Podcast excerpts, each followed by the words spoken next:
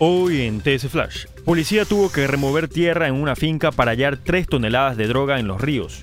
Excavando y excavando, removieron la tierra de una bodega subterránea, que fue parte de lo que hizo Operación Armagedón la noche del viernes. Presidente Lazo entregó 80 casas a familias en Xuxufindi, el primer mandatario estableció el área de protección hídrica más grande del país en Sucumbíos. Además visitó la base aérea del lago Agrio, donde saludó al del personal de la unidad militar.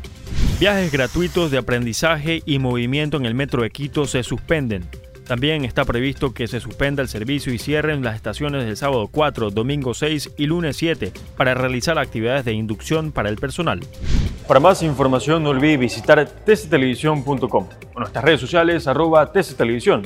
Soy Fabricio Pareja y esto fue TC Flash. TC Podcast, entretenimiento e información, un producto original de TC Televisión.